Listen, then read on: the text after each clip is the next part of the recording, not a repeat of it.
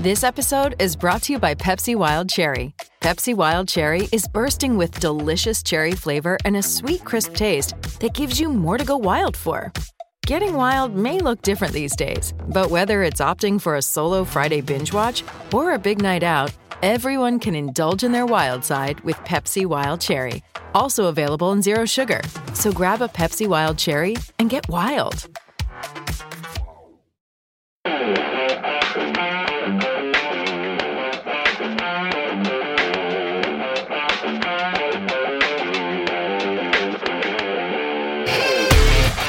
Hello and welcome to the transfer window. This is the podcast that not only takes you inside the biggest deals at the biggest clubs in world football, but brings you insight and analysis on the issues that matter every Monday, Wednesday, and Friday. I'm Jonny McFarlane, and joining me are pundits extraordinaire Duncan Castles and Ian McGarry. On today's podcast, it's Wednesday, and that means it's your questions answered. Well, boys, we're going to go straight in with a question from at Stephen Groom. He said, Why would United seriously consider Rio Ferdinand when he has no experience of the role? This is obviously uh, a question relating to the news that Rio Ferdinand has been talked to with regards to the sporting director role at Manchester United. Stephen continues, Isn't it incredible when they already have a relatively inexperienced manager at the top level? What are your thoughts? Duncan. Yeah, I think Stephen um, hits the nail on the head there. Um, it is incredible. Uh, I don't, I don't see why Manchester United should even be talking to uh, an individual who has no experience um, as a director of football. I think no experience beyond being a player in football. Um, I may be wrong on that, but I don't think he's had any um, uh, coaching role or um, executive role before. Um, and I think it's simply a, well, I think for Manchester United fans have to hope it's simply a PR move to be seen to uh, be talking to former players um, from the perspective that that might be popular. I think it's one that's backfiring for them. I think that the I, I see a, a, lot of reaction from Manchester United fans saying um, what Stephen is saying how could they think about appointing uh, Rio Ferdinand for that role? And I think the reasons he gives are um, are, are, correct as well. Um, he would be working with a, a an inexperienced manager in Premier League and Champions League terms, not inexperienced in terms of the length of his career, but certainly in terms of uh, uh, organising and re completely reorganising the club of Manchester United's stature. Um, and most importantly, he doesn't have the experience of operating as a director of football, which is a, a, very specific and important skill and one that can make a vast difference um, at every level of a club. Um, obviously, in terms of recruitment, and I think that is the hardest part of the director of football's job, is not just the identification of talent, but the actual securing of talent, understanding how the market works, understanding how agents work, um, understanding the politics of football, having uh, the degree of contacts um, to give yourself access to the, the, largest number of players and being able to negotiate deals at, uh, in a way that are advantageous to your club, but also the, the internal organisation of, of the club, which is something that we saw Jose Mourinho after he was sacked by Manchester United very much highlighting uh, the issue of club structure as a problem he'd experienced at United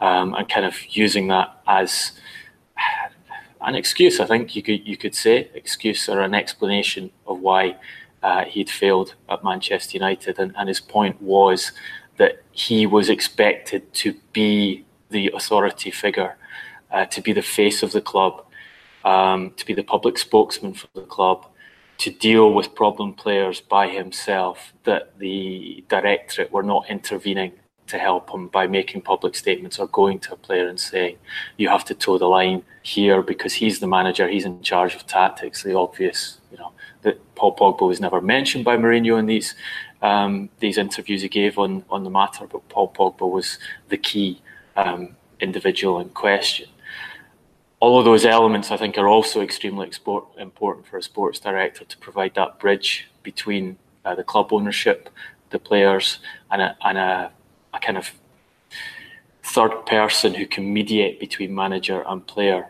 when required.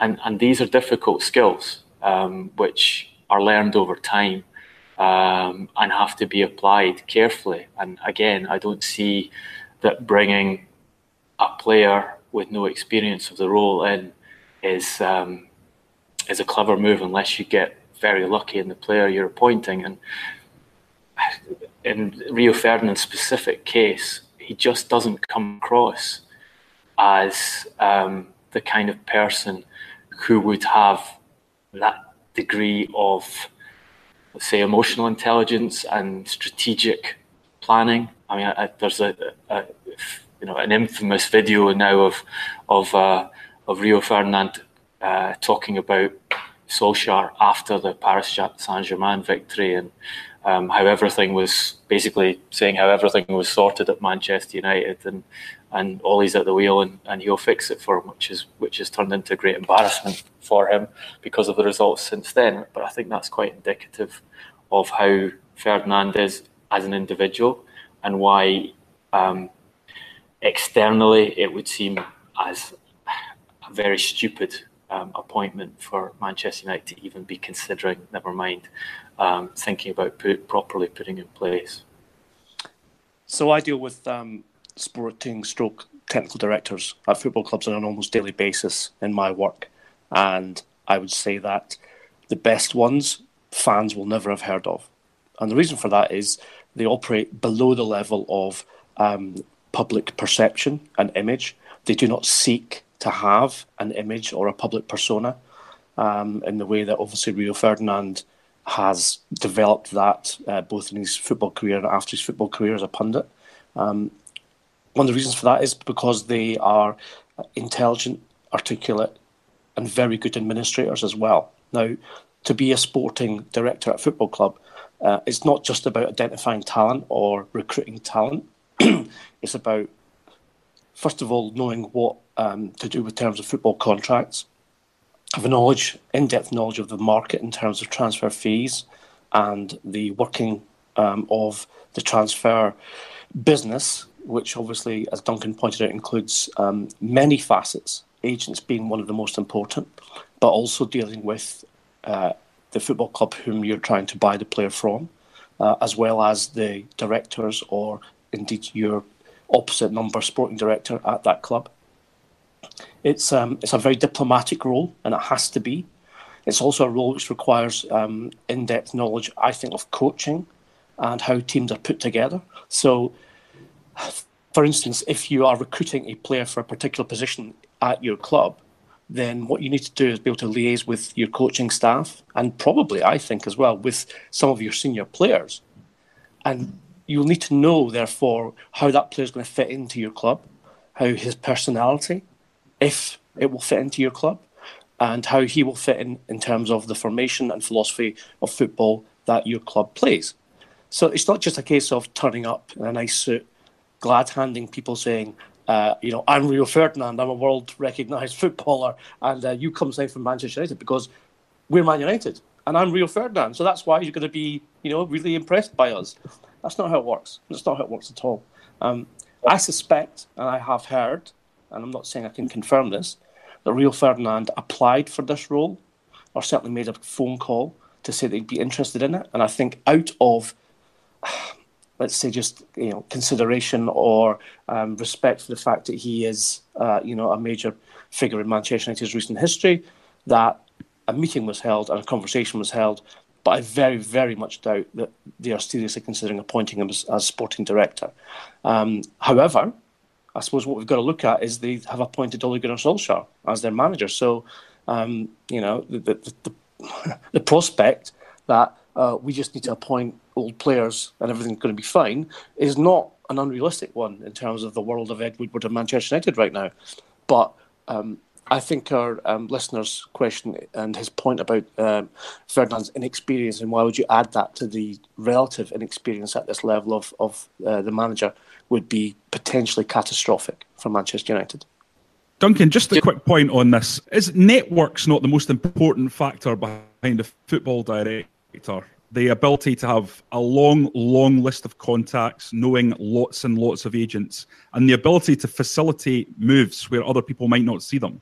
How on earth could Rio Ferdinand have that ability? Look, he could have that ability. It's one of the important factors. He could have that ability from from his um, time in football um, and his his contacts through his own agents. Um, but he's certainly not been operating as a um, as a, as a source sourcer of talents um, in the recruitment context before or in a coaching role. And I think Ian makes a very good point that um, I think the best technical di- directors do have uh, a very good um, working knowledge of coaching and what, what's required of a football team. And you know, having had in-depth conversations with some of the top sports directors in the world, it, there is a commonality where they, you you ask about recruitment and they'll say, well, the, the thing is you've got to dis, you've got to recruit differently depending on the club, um, the club strategy, and what the manager wants. Um, so you have to think of it in that context rather than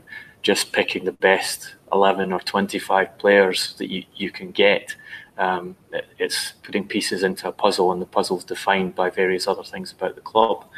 Um, I think we just refer back here to, to something we talked about in the Transfer Window podcast several weeks ago, which is that Manchester United, as, as, as we said, have been offered um, uh, interviews uh, and offered the, the, the, opportunity to recruit some of the top sports directors in the world. And they have turned down the opportunity to speak to them. And the implication of that is that they do not want a top sporting director. They want actually their strategy here is to keep transfers under the control of uh, Ed Woodward and to put a director of football in who becomes a um, a PR move and a face for the club. And I mean, Ian said that the best sports directors are usually quiet. I think that's correct. You don't hear from most of them. I, am a great example would be Txiki Begiristain, who you I, I struggle to remember him ever being quoted um, uh, and doing any interviews since he became the, the, technical director, sports director at Manchester City. I might be wrong; he might have done one at one point, but um, he's probably done the best job in the Premier League. Um, and he would you say he's a cheeky chappy, Duncan? quack quack.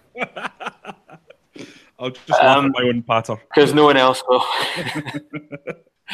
Um, but you can have sporting directors who who can be the who are the face of the club, and I think that usually happens when you, the chief executive doesn't want to to speak, and they use the, the sporting director as a front, um, and to do those interventions when they're required, and I, and I think that is what Manchester United are looking for here. It's it's for a front person, uh, as opposed to a proper decision maker. And if they're looking for a front person, then the idea of employing a famous and successful uh, former uh, club pro makes more sense from their perspective. And, and certainly in discussions I've had uh, with people who've been talking to Manchester United sports directors, that was one of the the, um, the, the, the, themes of the, the conversation was they uh, believe that what Manchester United want to appoint is someone who has a history at Manchester United and will be uh, more for presentational purposes than he will be for um, executive purposes. But on that basis, then, Duncan, I think it would be dangerous for United to consider Ferdinand, not because he's he's not he's intelligent, he's articulate, and he's shown that in his punditry, etc., etc. But he's also very opinionated. So if you're going to appoint someone to effectively be the spokesperson or figurehead of the club because no one else wants that job, which obviously we've seen since Woodward and the Glazers never appear in you know media or print or anything else, then one slip from your sports director, if he's used to giving his opinion and has strong opinions, could be very damaging to the club. Which is if therefore the criteria is someone who knows the club, someone who can represent the club um, in as a public face, obviously someone like Edwin van, van der Sar would be a much better uh, candidate than Ferdinand on the basis that he's currently does has done that job uh, as sporting director. I think um, his character and personality is much more suited to the diplomacy required of a sporting director. And, and by the way, he actually knows a player as well. he can he probably would and has a good contact network and his experience at Ajax um, I think would be uh, very very helpful to Manchester United in terms of um, recruitment and um, academy strategies. So as I said, I, I think Ferdinand's a little bit of a kind of red herring, uh, excuse the pun, in terms of devils. Um, but uh, someone like Van der Sar would be a much better candidate. You know, our friend, our friend Johnny Northcroft interviewed Edwin van der Sar before the Juventus Champions League uh, tie and asked him specifically about that. Um, and he basically said he would be interested in coming back to Manchester United at some stage, but uh, not at present. Um, he had more work to do at Ajax. So um, I think that's something Manchester United could look at down the line. I think you're right, he is a very strong candidate for the role, but I don't think he is available for them at present. Okay, we're going to move on now to a question from at bmander79. He says, I would like to ask Duncan Castles and Ian McGarry if they think it would be a failure if Liverpool don't win a trophy this season, considering the year that they've had. Ian, what do you make of this? Um, I do think it's a very good question. Um, and we've spoken about Pochettino in the past, haven't we? About his career and how everyone says he's the best coach and he is, you know, the God, God's gift, if you like, to modern management. But yet he's never won a trophy. And does that, how does that leave him in terms of um, the context of you know his judging his success? With Liverpool this season, I think we have there is a caveat, a major, major caveat here, and that caveat is Manchester City. Um, in 14 Premier League seasons, um, Liverpool would have already won the Premier League with two games to go, with the points total they currently have. Um, that tells you how incredible a season it's been for both Liverpool and for Manchester City. Uh, Manchester, Liverpool have played some wonderful, wonderful football as well. And and personally, um, I don't have any um, predilection to either club, City or Liverpool, but I think it would be a shame for Liverpool to end this season with nothing because I think the quality of their play uh, and the excitement they've brought um, to many, many games, um, as well as the campaign as a whole, uh, should be or deserves to be rewarded with something tangible, not just a second place like the Champions League final last year or second place in the Premier League, although that is how it's looking at the moment with regards to the way cities um, are relentless in their pursuit of points. Um,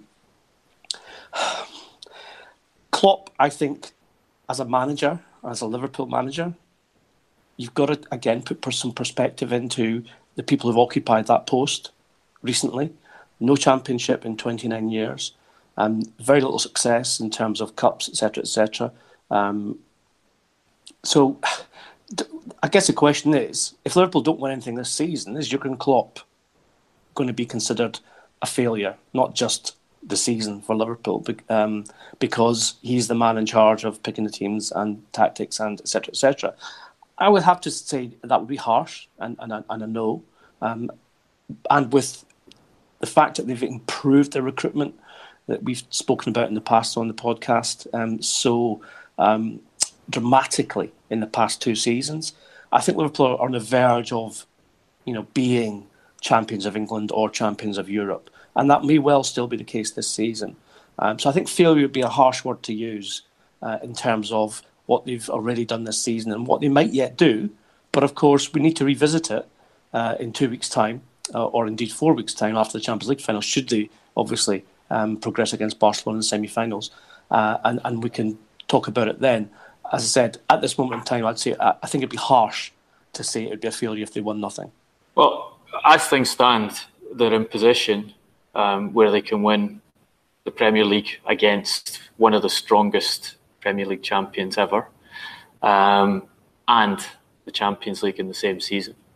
If they do that, that will be one of the most impressive seasons from an English club uh, for a long, long period of time. So they've got themselves in position to do that. They have the opportunity to do it, um, and they will deserve huge amount of plaudits for it.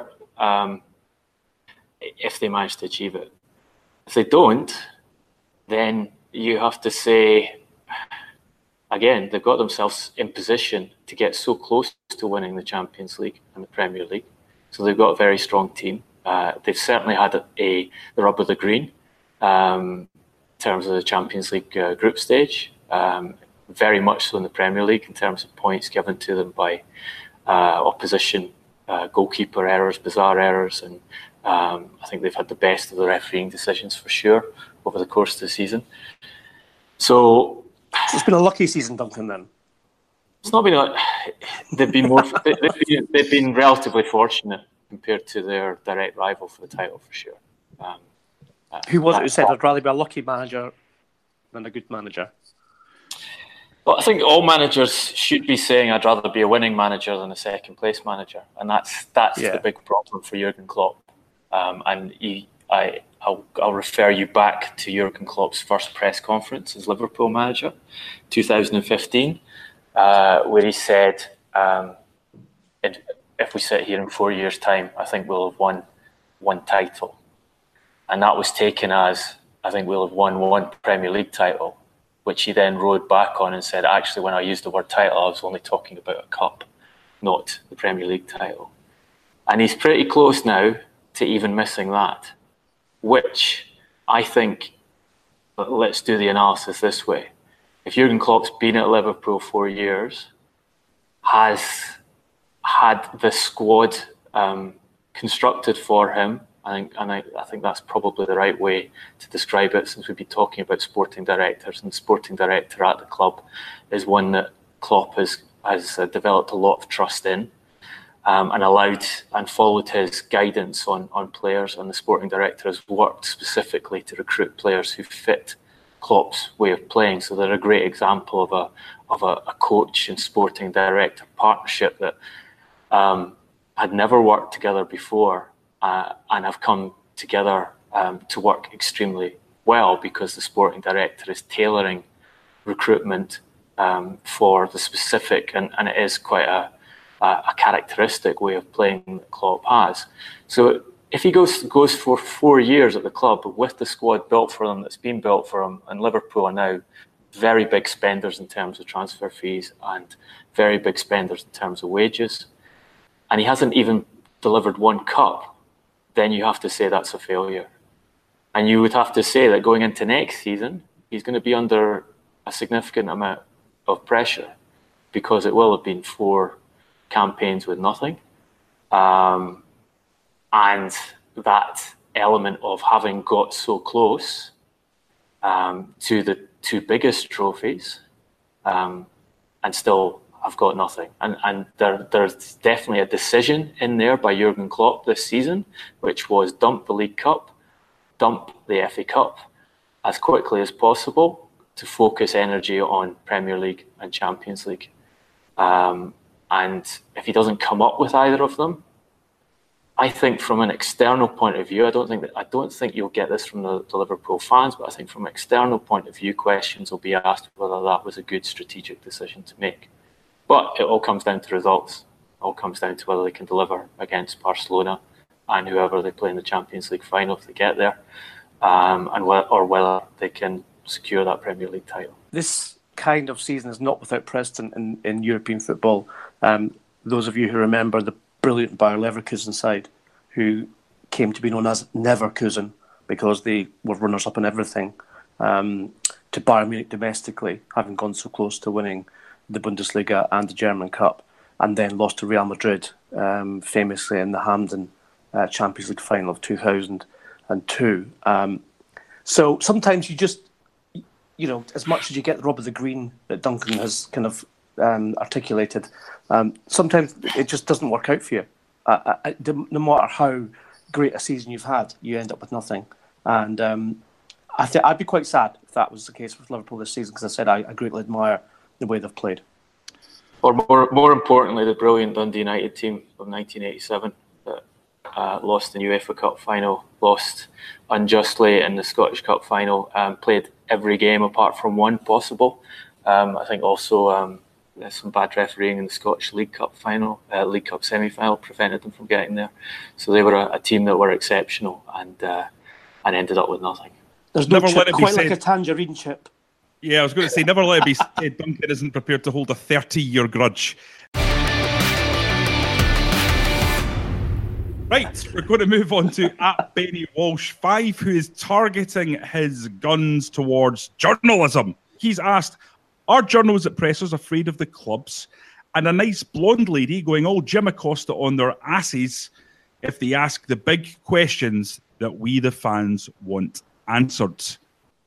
Um, again, it requires context. I do understand the frustration of football fans um, when it comes to uh, press conferences, especially the pre-match, post-match ones, which clearly are the sort of you know consistent food and drink, if you like, of of media coverage. Um, very rarely do you get the chance to do sit down one-on-one interviews with a manager, a player, in which would normally glean um, much more interesting answers to much more interesting questions. So um, the context is you have the opportunity to maybe ask one or two questions at a press conference of the person sitting in front of you. Um, a follow up question is normally um, sort of not uh, considered to be uh, good manners. Uh, so much like Jim Acosta, um, as our um, listener mentioned, um, he was shut down after asking one hard question and was trying to follow up on that. The um, the reality is that most football clubs, especially Premier League clubs, and especially the, the elite Premier League clubs, um, have a kind of hold, if you like, over the media in terms of they have the um, the wherewithal to make life difficult for them if they ask hard questions or pursue an agenda which they believe um, is um, worthwhile, objective, and relevant. Um, but at the same time, journalism for me, in all my time working in it, has always been about um, representing uh, what people want to know and the information that people want to hear um, and need to be told.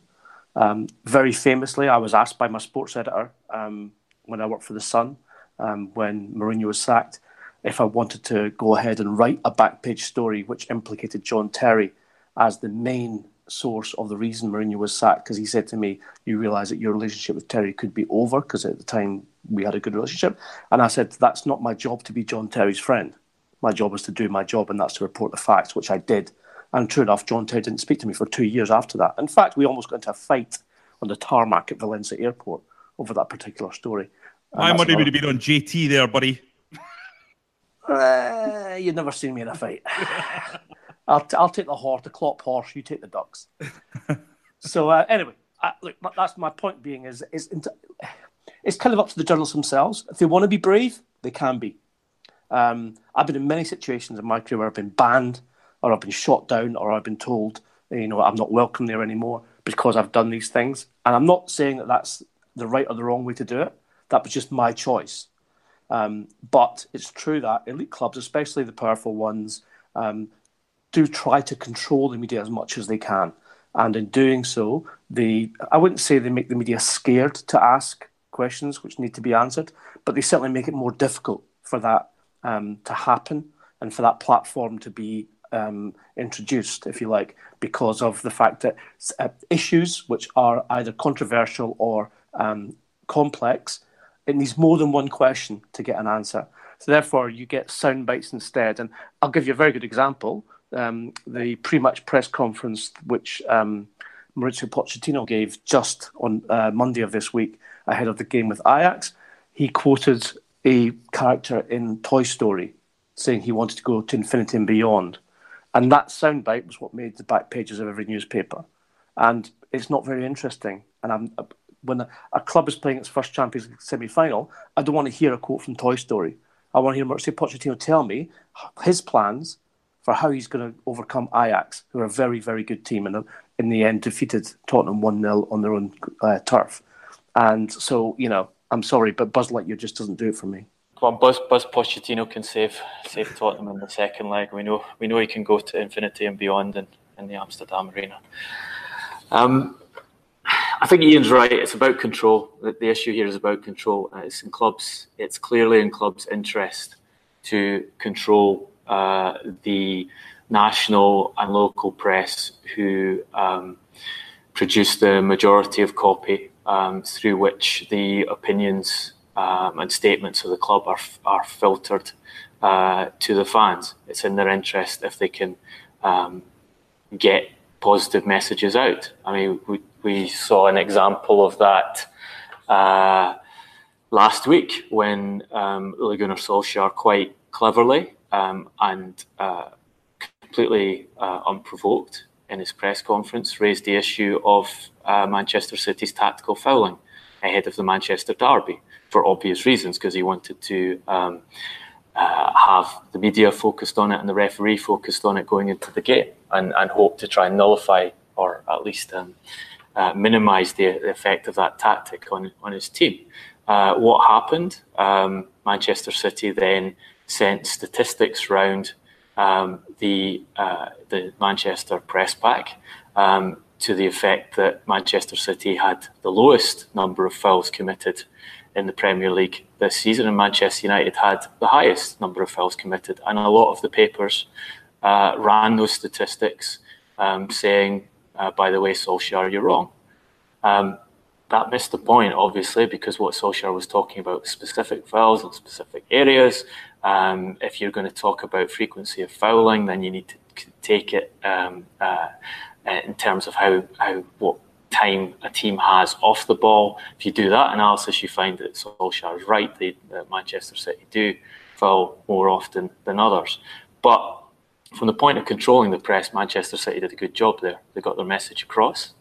Um, and uh, and that's probably a favour called in. And I think a lot of this works in the sense of if you're covering big clubs, um, what the manager says, what the club says, is always a story. So it's you can fill a lot of uh, newspaper copy just with press conference content. You don't need to be controversial. You don't always need to ask the hard questions. Um, you know, as Ian says, the, the, the Buzz Lightyear um, quote um, got lots of coverage in the newspapers from the Tottenham press conference rather than something that might have been more interesting. Um, Manchester United, I mean, the, the, the, nice blonde lady that our questioner refers to, uh, Karen Shotbolt, is actually a very nice lady, and they're not uh, by any means the most aggressive club uh, in England when it comes to the press. Obviously, they have a reputation where um, Sir Alex Ferguson used to ban journalists who asked the wrong questions or wrote stories he didn't like. They don't do that anymore. Um, they are also, in my experience, a club that still allows journalists, if they arrange an interview with a player, um, if the player wants to speak to a journalist, um, they will not stand in the way of that interview. Whereas the majority of clubs these days will now actively block um, interviews with journalists they don't like. Um, give a personal example. Um, uh, I covered, I was uh, based in London for a long time, covered Chelsea extensively, um, developed relationships with several players, obviously, through, um, through covering them and interviewing them. At one point, I was asked to do a, uh, a sponsored column for one of the players because he, he trusted me as a journalist, and it would have been uh, quite a lucrative um, uh, deal for me. Um, and Chelsea basically intervened and said, uh, "No, you won't be doing that column. Uh, you, there's no way we're going to allow you to have regular access to one of our players because, and you can't expect to have access to our players because you write negative stories about the club, i.e., true stories, but in their their context, negative stories. So that that's an example of a club controlling the press."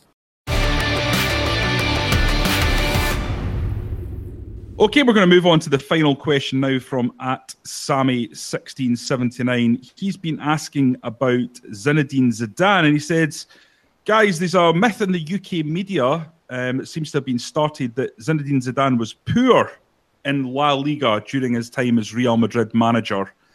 And I thought this is an interesting question because who better to put it to than the man that once said, Zinedine Zidane, three European Cups, pah, he's not very good. Ian McGarry. Well, you know, sometimes you, you get it right, sometimes you get it right. And um, let's, look at, let's look at Zidane since he took over Real Madrid mid-season this year in the Liga. Has he impressed? No. Did they lose a very, very poor game last weekend? Again, yes, they did. Um, some coaches are, are, are good at knockout tournaments. They're good in cup competitions. maybe Zidane's just a cup coach. Maybe that's what he does best. I don't know. He's, his record in the Liga has been poor, um, quite frankly, as it's Real Madrid. However, what you will have as of this summer is a transfer kitty, probably unprecedented in world football, to recruit new players. So um, it's fair to say that uh, during this time of three consecutive Champions League um, titles, he didn't need nor wanted to recruit heavily.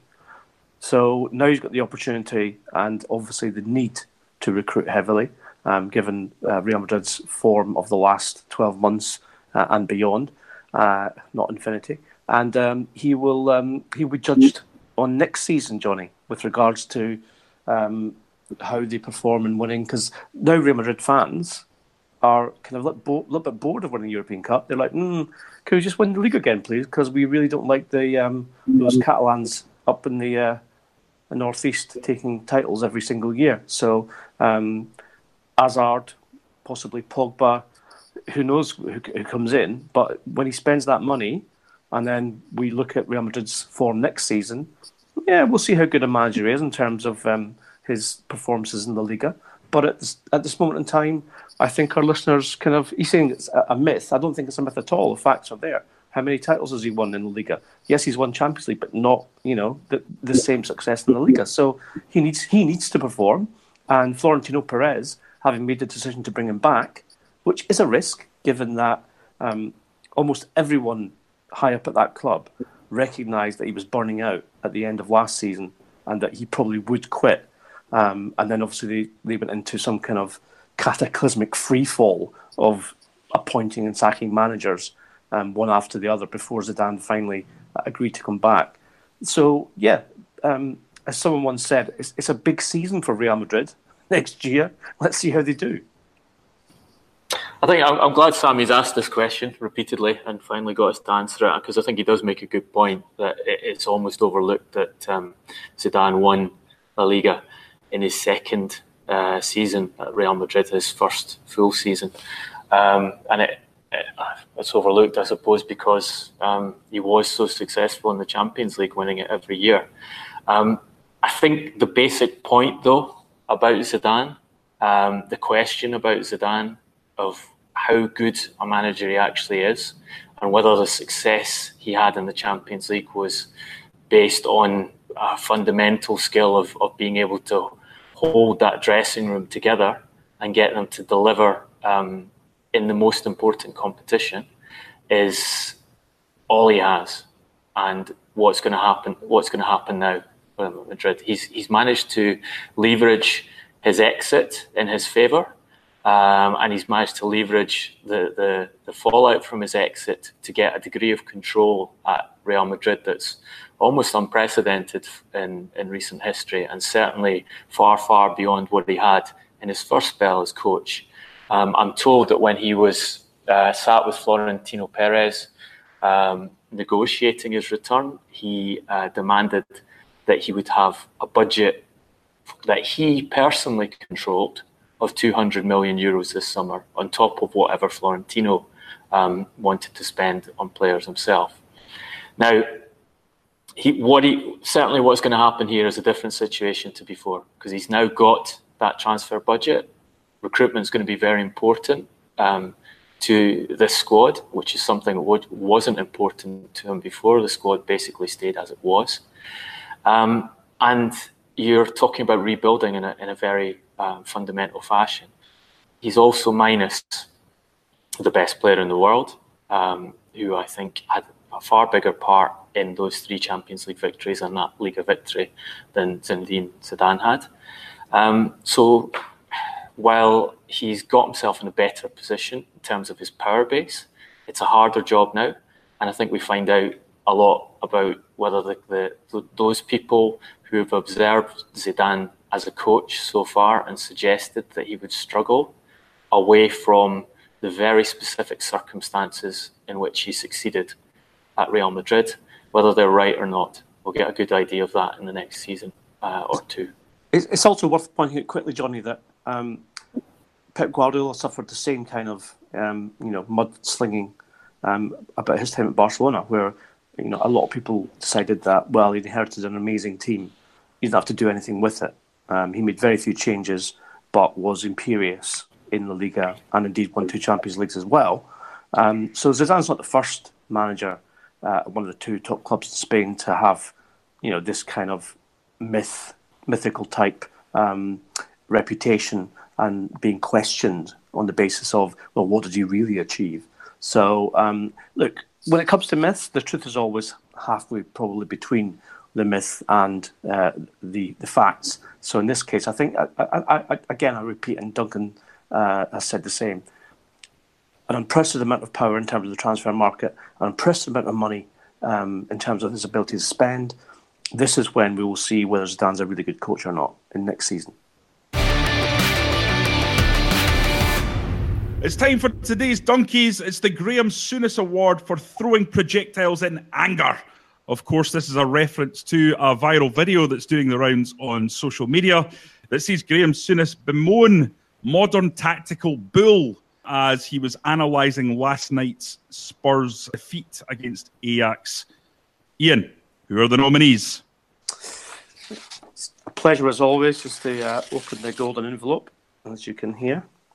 Um, first of all, we're going to go a little bit um, kind of retro historical here uh, to when Luis Figo, having made his notorious defection from Barcelona to Real Madrid um, under the Galactico project of Florentino Perez, turned up for his first Classico, um, and a pig's head was thrown onto the pitch beside him as he was about to take a corner kick in the Camp Nou. Uh, I think that's a very strong contender for this particular award. Um, equally strong, I think, uh, involves the great Sir Alex Ferguson, and indeed um, one very young at the time, um, Cesc Fabregas, who, after uh, a very hotly contested Manchester United versus Arsenal match at Old Trafford, um, successfully threw a pizza um, slice which hit Fergie on the forehead. Um, now, for any of you who have ever tried to throw a triangle of pizza, you'll know that it's not frisbee like. Therefore, we should not demean that feat at all. Um, and our third nomination also includes uh, the great Fergie, who, of course, uh, infamously in a hair drying type rant after defeat at Old Trafford, kicked a boot, which managed to find uh, the eyebrow of one then most famous and beautiful footballer in the world, David Beckham, um, whose PR people then decided that he should drive out of Old Trafford with full stitches um, showing. Uh, Duncan, I hand it over to you to present the prestigious award. Well, I suppose it should go to, to Ferguson um, for for the boot in Beckham's head and, and the PR's team use of it to get him out of the club, uh, because that is the story that has gone on and got more headlines than any other and has gone on um, down the years and will never be forgotten. Um, but Cesc Fabregas hitting Ferguson with pizza, what, what would you not give to have a video of that um, incident? Um, just to see see uh, Ferguson's face and Cesc's reaction and and the response of the teammates. However, I'm going to go for the most bizarre one of all because um, a pig's head on the pitch. I remember, I think I just started in journalism. I was working uh, for the Daily Yomiuri uh, newspaper in Japan um, when that happened, and uh, managed to get a picture of the, the, the pig's head on the back page of uh, of uh, of the paper. Um, I, I, I wish I could remember what headline we used for that, but the, the sheer... I'd, love to, I'd love to know what it said in Japanese. Never mind what it was. the sheer the sheer audacity of getting a pig's head into a football stadium and then managing uh, to throw it onto the pitch, which I, I, can imagine is not the easiest thing to do. Pig's heads won't be the lightest objects in, in the world to chuck uh, several meters onto a football pitch. That has to be that has to uh, be the, the, the, top contender. Although Graham Souness probably has a shout himself for um, for running into the middle of an opposition pitch in, in Turkey and and uh, planting his team's flag in the centre of it. But um, we'll, we'll just we'll just stick to Souness in the studio with biros and, and keep flags off him um, for the future for the sake of uh, the, the other uh, audience members. I, can I just also add I'm still smarting from Fergus McCann throwing a teaspoon at me during an interview. Um, I've, I've still I still have the burn on my hand. what did you say to Fergus to upset him? Oh, I think I have to keep that secret for now. it's time to slam this particular transfer window shut, but fear not, we're going to be back on Friday as usual. To continue the debate, we're all on Twitter and even have our own transfer window account at Transfer Podcast.